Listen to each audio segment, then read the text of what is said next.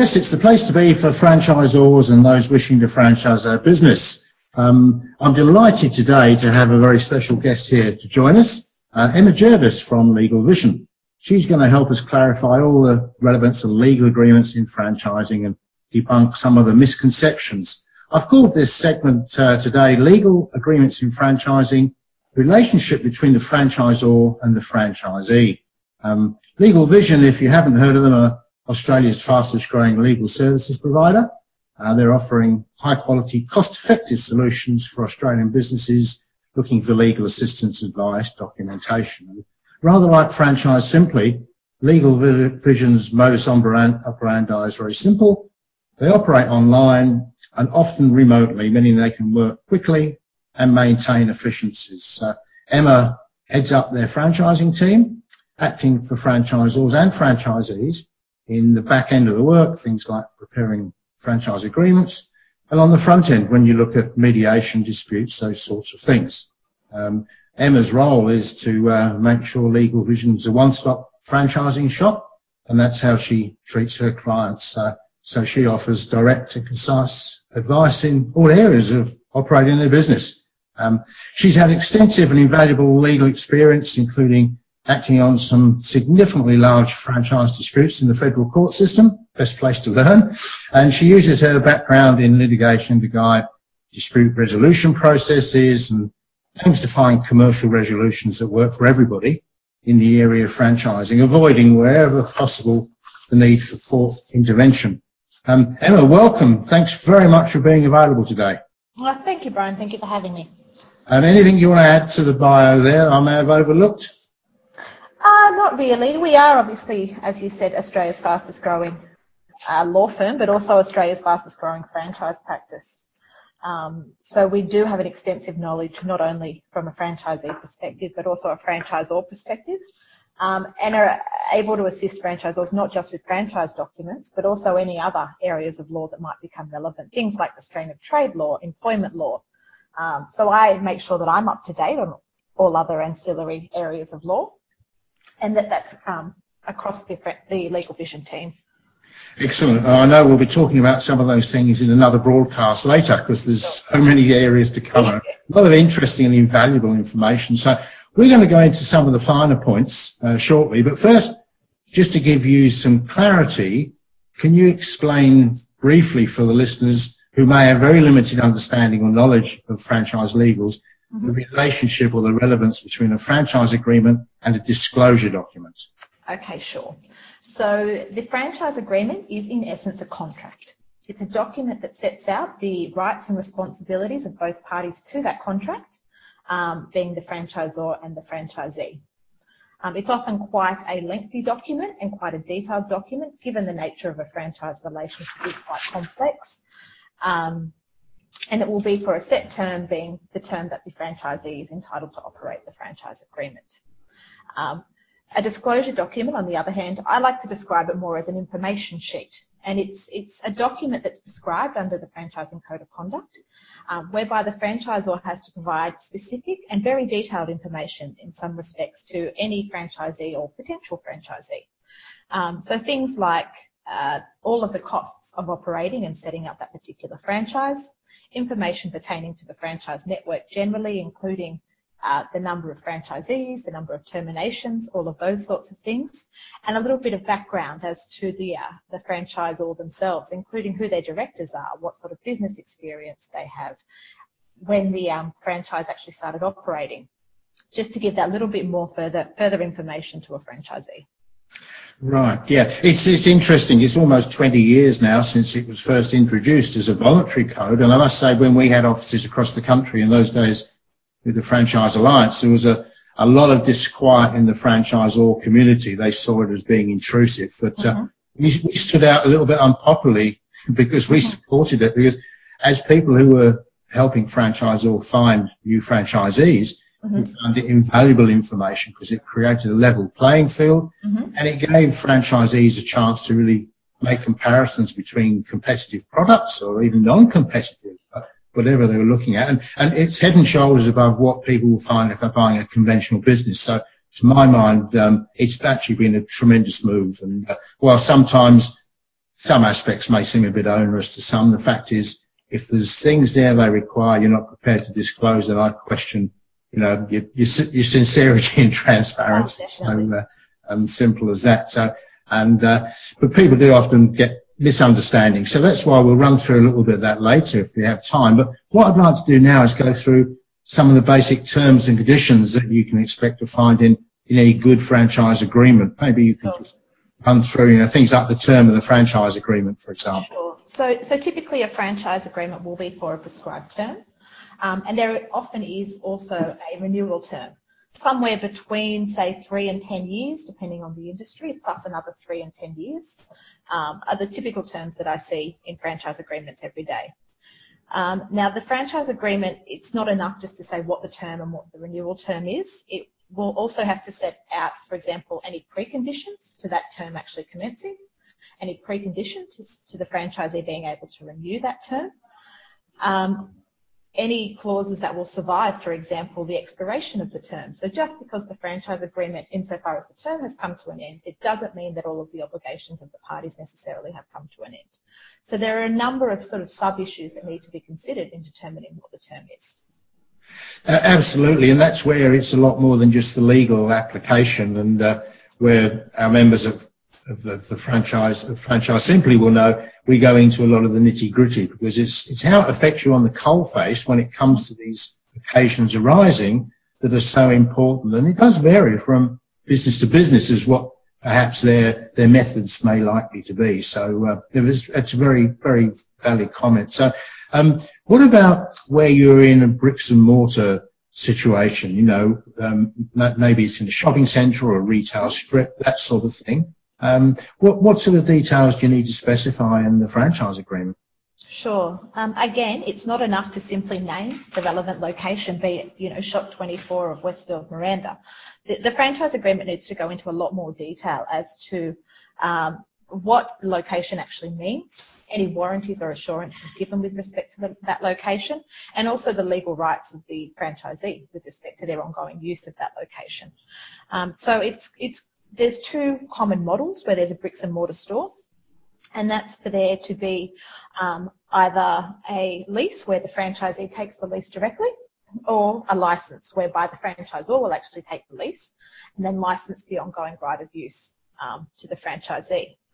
I know having dealt a lot in, in the retail sector, it's quite common for some of the big landlords, you know, your Stocklands, your Westfields, to actually prefer to enter into a lease with the franchisor directly, in which case that license becomes a, another valuable document.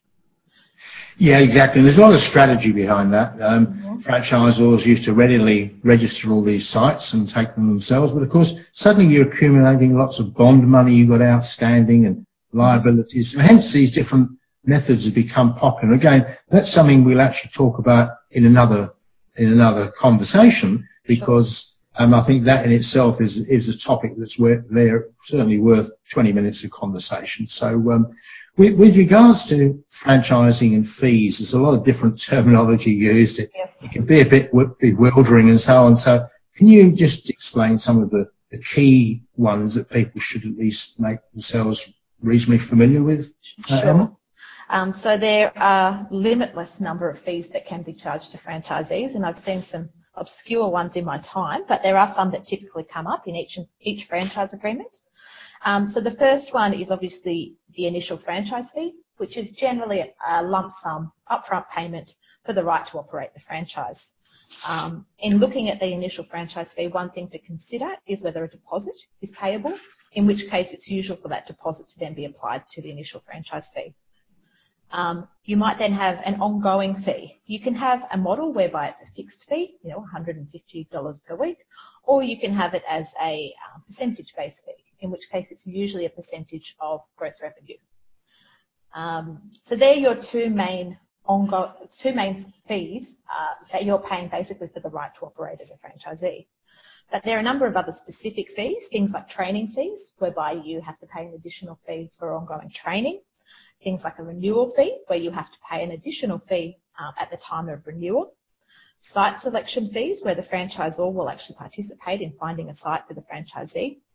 um, a transfer or an assignment fee where the franchisee seeks the franchisor's consent to basically sell their franchise as a going concern and there's a fee attributable to that. Um, there can also be other things like security amounts that are, are held back by the franchisor um, at the end of the franchise term for a set period of time. Yeah, as you say, there's a myriad really. It's a matter of what you what you have that's appropriate in your business as an ongoing um, cost that's that right. the franchisee can legitimately be asked or expected to pay. And uh, I mean, it can be for software and so on, can't it? Oh, yeah, oh, definitely. Uh, uh, what having seen a rise in technology-based franchises, that software fee is becoming more and more prevalent, particularly where yeah. the software has been uh, created or designed or customized by the franchisor and it's right at the heart of the franchise business. Yeah, it leads me there, uh, just, just to mention that we won't go into it today because it, it is a case by case situation, but the relevance of, uh, of websites and how they are managed and how the allocation of clients that are sourced through websites and so on is something that everyone needs to be conscious of these days. But uh, the point that people always ask a lot about, and I think it's important they understand that I'll ask you now, is with regards to marketing. Mm-hmm. And that's something that's prescribed in part under the um, franchise code. So can you perhaps explain a little bit from a layman's point of view of how the marketing fund operates, Emma? Sure. So as you say, Brian, marketing funds are governed um, by specific provisions contained in the code. And if a franchisor is going to or um, will seek to introduce a marketing fund at some point in time, it's very important that they're clear of what their legal obligations are under the code. Generally, a marketing fund should be operated completely separate to any other monies or revenues that are received by the franchisor. Um, and that goes down to having separate bank accounts, keeping separate financial statements, operating it almost as its own independent business. So generally how a marketing fund works is that there'll be a, a clause within the franchise agreement itself that requires all franchisees to contribute to the fund. It can be, again, a fixed amount per week or a percentage of gross revenue. And it's quite common to see somewhere between the 2 and 4% um, as a percentage-based contribution to the marketing fund. Those monies then go into a collective pool and are applied for marketing or promotional activities to the benefit of the franchise network generally. And, and when the franchisor operates some outlets themselves, mm-hmm. uh, because that's, that's something that people often don't appreciate, um, they need to take this marketing fund into account, don't they? So that there's an equity from the point of view of the franchisees and the franchisors if you like, notionally franchised or corporate outlets. Mm-hmm. Yes, that's correct. You, you can't have a situation where um, you're having a proportion of the individual stores or individual businesses basically funding the entirety of the marketing or promotional activities for the benefit of everyone. Right. Okay. Now, also the other area that's uh, very pertinent is, is, local area marketing, uh, which uh, not all franchisors require their Sorry, Brian, it's, it's cutting out again. Can you repeat that last question? Oh, okay. Yeah, certainly. Um, one, area that um, not all funds um, uh, address is local area marketing, where that may be made in different ways, even directly by the franchisee. How's that generally addressed? Sure. So often a, local area marketing requirement um, will, as you say, be dealt with differently to a marketing fund. And it's actually more administered by the franchisee themselves, or it can be administered by uh, the franchisor who is reimbursed then by the franchisee. So it's quite typical these days to have a clause within the franchise agreement that, for example, requires uh, a new franchisee to spend a certain amount on a new local area marketing campaign just to launch their business when they start. And that can be simple things like letterbox drops, um, publications in local newspapers. And it can also have, a, have an ongoing uh, requirement, for example, to spend a certain amount of money uh, per quarter, per month, whatever it is on local area marketing. Okay. I'm yeah. sorry, there's something else to add there? No, as I said, generally that isn't dealt with under the marketing um, marketing fund per se, which is, as I say, dealt with in turn by the code. So it's quite important that franchisors put in place systems to basically audit the compliance with that by their franchisees. Excellent. Now you mentioned earlier um, when we were talking about fees generally about training. Um, mm-hmm. There's of course the initial training. Um, how do you how do you feel that's best illustrated in a franchise agreement in relation in comparison with you know, those ongoing training fees or, or where someone indeed may be, may be requested to have additional training because they're not meeting their, um, their franchisor's expectations? Sure. So this is an area uh, that's often dealt with not particularly well in franchise agreements that I see all the time. Um, and it's quite important that the franchise agreement is clear as to what training is required, what training is available, and what the associated costs of that training will be. And that those costs need not just be the, the fee payable to the franchisor, but also the cost of travel for any training requirements or things like that. Um, so the franchise agreement should detail what is included or what is payable by way of an additional fee upfront, and then also what the franchisee um, can ask for on an ongoing basis. It's quite common for a franchise agreement to have, for example, a, responsible manager or a nominated person provision, being the person that is in is in the business, looking after the business day to day, and that the and the franchise agreement will then provide that if there is a change in that nominated person or responsible manager, they should um, undertake training as well. Right. Okay. Um, now, um, mo- moving on from that, um, I'll interrupt with another question here, and uh, it's one that um, takes quite a bit of understanding. Is the is the flexibility of documentation? Uh, people often think they can go in and change a document, mm-hmm. uh, perhaps during its term. Uh, mm-hmm. What are the parameters around that? Um, how would you explain that for some clarity for people, Emma? Sure. So when you enter into a franchise agreement, same as when you enter into any other contract, you are agreeing to be bound by the terms of that agreement for the entire term of its operation. So to expect to be able to, I guess, unilaterally and retrospectively amend a franchise agreement is perhaps a little misguided and you're always better to seek any amendments or any clarity up front before anyone signs on the dotted line. Um, franchise agreement is a contract like any other and it, it, can be subject to negotiation and amendment like any other contract that's entered into in a commercial setting. Um, one exception to that or one common, I guess, carve out to that is that franchise agreements will typically refer to an operations manual, which is the document that sets out the day-to-days of how the particular business is to run um, insofar as its systems and things are concerned. So it's quite common for that manual firstly to be binding by virtue of reference in the franchise agreement itself, but also for the franchise agreement to make note that the manual can be updated throughout the term of the franchise and any, any of those updates then become binding on the franchisee. Now that's the area which often causes confusion because uh, what would you say are the parameters? I mean, one can change an operations manual quite dramatically but what are the parameters that are fair and reasonable within the term of, a, of an existing franchise agreement, for example, once it's underway? Sure. So we're actually in, I guess, an interesting time right now with respect to that, that very question, insofar as we've just had the new laws introduced uh, in November of this year um, as to the unfair contract provisions. Um, and also the fact is that franchisors and franchisees are both now bound by, by statutory obligations of good faith as uh, contained in the code. So uh, from a practical perspective, if there are to be changes to either the operations manual or the franchise agreement, it's important that the firstly the ability to make those changes is clearly set out.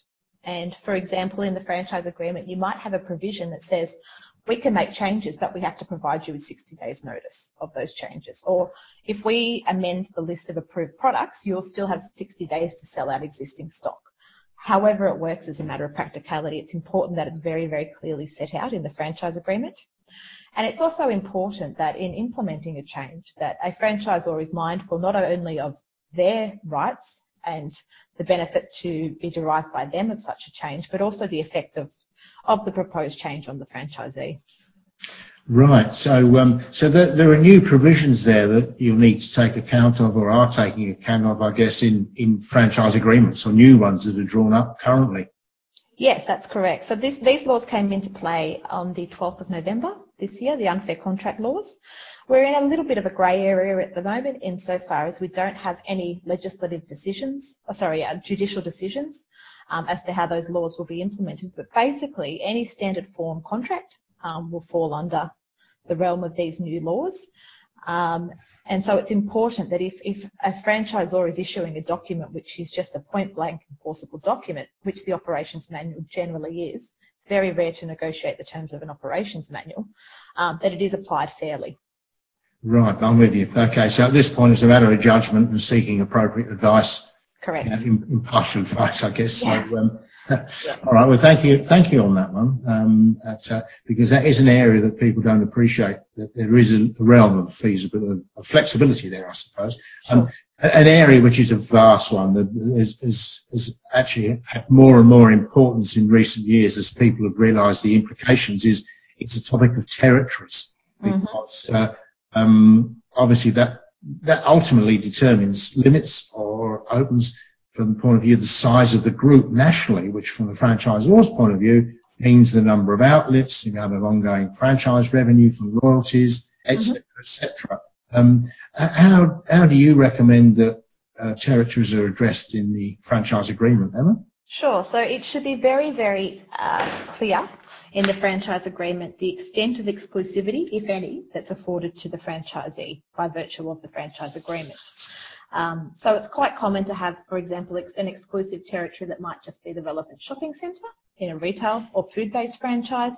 It can be a suburb, it can be a list of postcodes, or it can be a, a geographic, for example, radius from the premise, premises itself. Um, but whichever model is adopted, it's important that the franchise agreement is very, very clear as to what exclusivity is afforded and where. Um, another point that I always make to franchisors is to consider in what cases it's just simply not beneficial for the franchise network generally to maintain that exclusivity.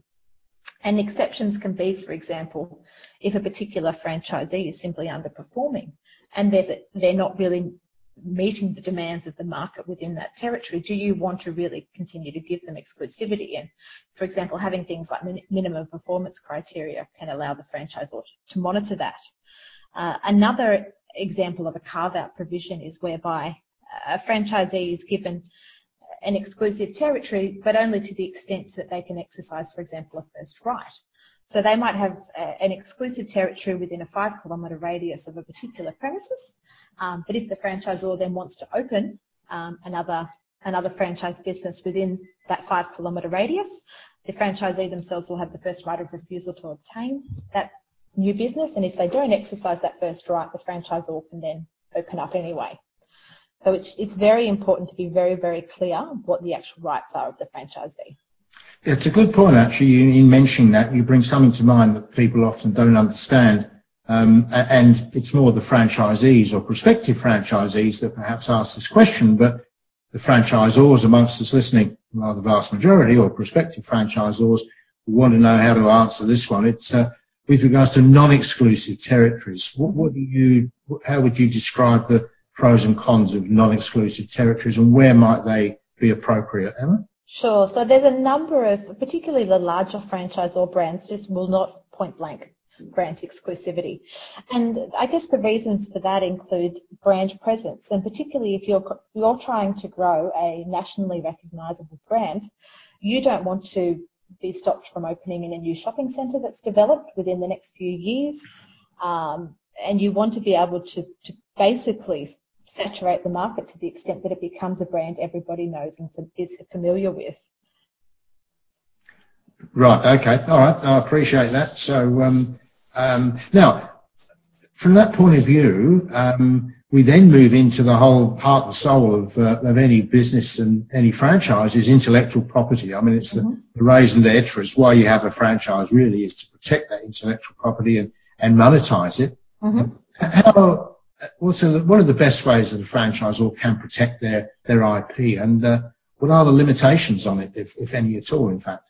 Sure. So there's a number of practical um, tools that a franchisor can use. Firstly, it's making sure, it sounds obvious, but making sure that they've registered all of the correct trademarks, making sure that they own all of the relevant domain names that might be applicable to their franchise business, making sure that all of the documents that they deem confidential are simply marked confidential so it, it can't be disputed later that a, a document was confidential.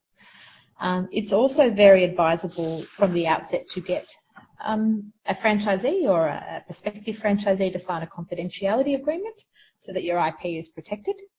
Um, and then in the franchise agreement itself, to have quite clear confidentiality provisions detailing how that confidential information can be used, um, setting out that that confidential information cannot be used after the term of the franchise agreement, having in place properly drafted restraint of trade clauses, for example, can also then be used to protect that confidential information.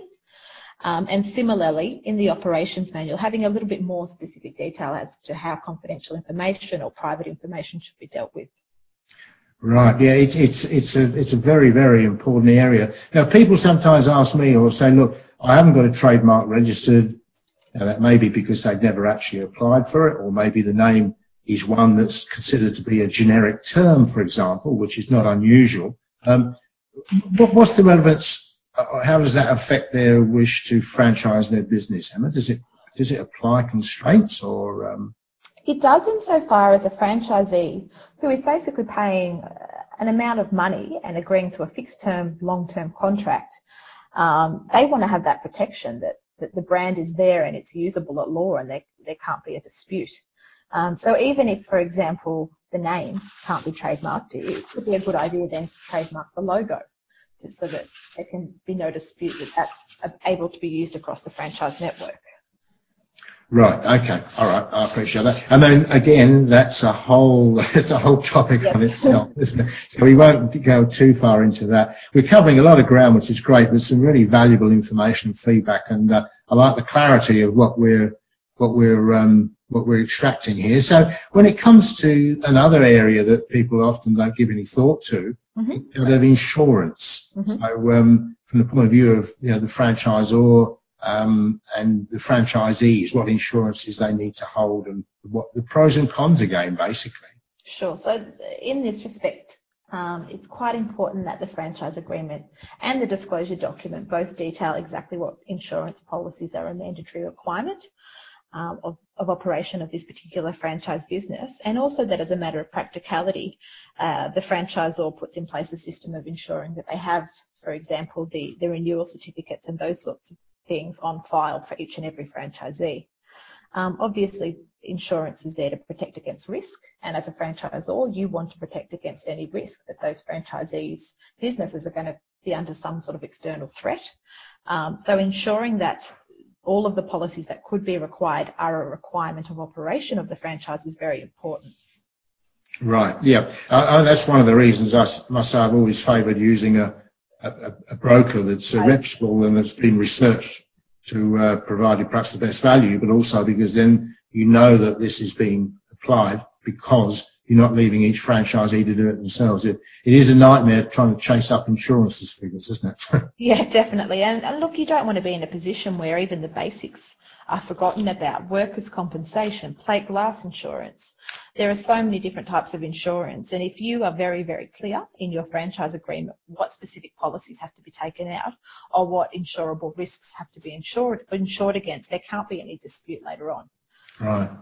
Um, you mentioned briefly earlier about performance criteria. In other words, you know, what are the parameters that you can reasonably um, require in a franchise agreement for franchisees from that point of view, Emma? Sure. So, uh, performance criteria um, is a, a set of, for example, quantitative um, data. It can be based on revenue. It can be based on growth of the franchise. It can be based on customer numbers. A whole spectrum of, of different factors can be included in their minimum performance criteria. Um, insofar as putting that criteria together, it's very important for the franchisor to think carefully about uh, what is required for the for the franchisee to be successful, to be able to make a go of this business, um, and set what are very, very realistic min- minimum performance criteria and set those minimum performance criteria in a way that is uh, easily ascertainable by the franchisee so they know exactly what it is that they have to do. Excellent. Okay, yeah, and there's not, that's very powerful, and I think it's it's it's a great motivator as well for people. So um, we've got a lot of invaluable information we've extracted there, um. Thank you for that. So what I'd like to do is flick back to a point I mentioned early on and that is the disclosure document. Mhm. Maybe in the um, the short time we've got remaining, could you just run through some of the, the, the details from the point of view of the, the relevance of the disclosure document and the sort of things that are uh, that are required? Sure. So, as I said before, a disclosure document, I always describe it as almost like an information statement. And it's an invaluable tool in the franchising world, and it's, it's a point of reference for any incoming or prospective franchisee. Um, and it's almost a document that will assist them with, for example, undertaking their due diligence. The disclosure document is a prescribed form, and um, the code sets out exactly what information has to be in there, and it is quite comprehensive. Um, the sorts of topics that are covered are, as I said, the background experience of the franchisor, um, any litigation that the franchisor is subject to, um, details as to the network of franchisees, uh, the intellectual property requirements of the franchise, uh, details as to the sites or territories, um, the provision of supply of goods and services, uh, marketing and other activities, uh, whether the franchise agreement can be unilaterally varied. Um, it also details, for example, the, the arrangements to apply at the end of the franchise agreement, what happens and what is each party obliged to do uh, in the event of termination. So it's a very important document. Um, as a general rule, that document has to be updated annually uh, within four months of the end of each financial year. Um, and it has to be provided as part of the set of documents to any prospective franchisee who then has to acknowledge receipt of the disclosure document to comply with the code. Yep. So it's an important part of the process. Um, yeah, ab- absolutely. And um, now, I suppose in, in looking beyond that, I don't know, we're, we're drawing towards the close of our, conversation. Anything else you'd like to add, um, Emma, that you feel you've you, you've missed there or that I haven't asked you about? Not really. I, I, I guess it's important for any franchisor just to understand how very, very important the franchise documents are. Um, they are the contract and they are the disclosure document that set in place the, contractual rights and obligations of both parties. And when you think that a franchise will typically last, you know, between five and ten years with another five and ten year renewal term, um, they're going to be enforceable for a long time. Right. Yeah, that, that's absolutely fair comment. Well, look, we, we've covered a lot of ground. I've really enjoyed talking to you in this in this um, in this podcast today, and you certainly answered all my current questions. And there's been a lot of invaluable knowledge. Now, we will be having some more conversations with regard to a couple of topics, particularly licensing versus franchising, so the pros and cons. So anyone that's anxious to know a bit more about that, please get in touch with me and we can certainly get that conversation up and running, but we will be doing a further recording on that. And also another one probably looking at intellectual property as well. So uh, anyone has any questions, please don't hesitate to get in touch with me and I'll organise an introduction to, um, to, to Emma so that she can have a chat with you. Um, now, um, I suppose in wrapping up, really, there's nothing more to, to say. And just to thank Emma for her generous time and uh, to say that I hope you've enjoyed being at the place for franchisors and those wishing to franchise their business. Look forward to speaking to you again soon on another franchise radio show. Thanks, Brian. Right. Whoops. Okay, thanks very much indeed, Emma. That's great. No worries. Is that okay? Is that the sort of, I didn't know whether I was. Yeah, no, spot on. No, it was nice. You, you, you kept it rolling. It was nice and relaxed. And um, we're, we're well, well within our time schedule. That's great. Okay, cool. So I will be in, in the new year talking about these other areas, but I, I guess that on the on the license on the, the aspect of leasing, for example, it may be that's more with with Emma Houston. I'm not sure. Yeah. So yeah, the, lease, the leasing, the specifics of, for example, retail leasing would be, Yeah. but I, I'm certainly able to do the franchise versus license. Yeah, yeah, that's an important one, and it's it's something that I find probably 25% of the people I talk to ask about that. Um, Yeah, and a lot of people get it wrong as well. Ab- abs- So- Absolutely. Well, yeah, the, we we all know that people say I can save myself some money, I can Yeah. keep life simple. They don't realise it's it's not just the legalities; it's the practical fact of the, that franchise, in my view, is worth a lot more money than a license Yeah, uh, when it comes to reselling the business from their point of view. But we'll cover all that later. When we get round to that, I've got a um, um, an email I send out with pros and cons and that sort of thing. So there's plenty there for us to, to Mhm. talk about. So right, we'll leave that there now. That's fantastic. Thanks again. Uh, have, a, have a lovely Christmas and uh, You we may well be in touch. We don't get back till the 8th or the 9th, but I'll be keeping an eye and I see that you're catching up with uh, Jen. yeah. Look, I, I apologise for what happened on Friday. It's um, we've just got some new staff members, and I just think it was a misunderstanding as to what Yeah. was required. We've, we've actually taken some uh, some guys have come across from DC Strategy. I don't know Oh, if yes. you've heard, you've Yeah. heard of them. Oh, I've, I've heard of them, all right. yeah. Oh, that's interesting. So they're, they're shedding some staff, are they? Yeah, yeah. So I've Mm. got uh, Andrew is um, on my team now. Um, having Okay. a sort of associate level, about four or five years. Right, okay, yeah. Yeah. You know, well, Rod Young was the founder of that going back way into the early, into the, the 80s when um, we got our previous fran- franchise alliance. Mm. So it was called Franchise, not relationships, I can't remember the name of the business now. Um, but anyway, yeah, and that morphed when he joined up with, uh, with, with Deacons. Mm. Uh, oh, that's interesting to hear. Okay, all right. Well, we'll leave it there. No need for any more industry chatter. Um, Fantastic. Well, have a fantastic Christmas. Have a good break. and you. Yeah, thanks very much. And I- I'm sure we're going to uh, grow, grow our relationship next year. There's lots of opportunities out there for us. Okay. Fantastic. Thanks, Brian. Bye. Bye bye.